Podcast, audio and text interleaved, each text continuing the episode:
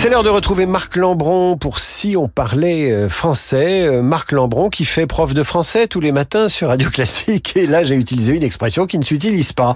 Je prends ma férule pour vous dire que le verbe faire a de nombreux sens, et notamment celui de se conformer aux devoirs de sa charge ou aux obligations de sa condition. C'est-à-dire, ce jeune homme fera un excellent mari ou il fait un piètre éducateur. Très bien.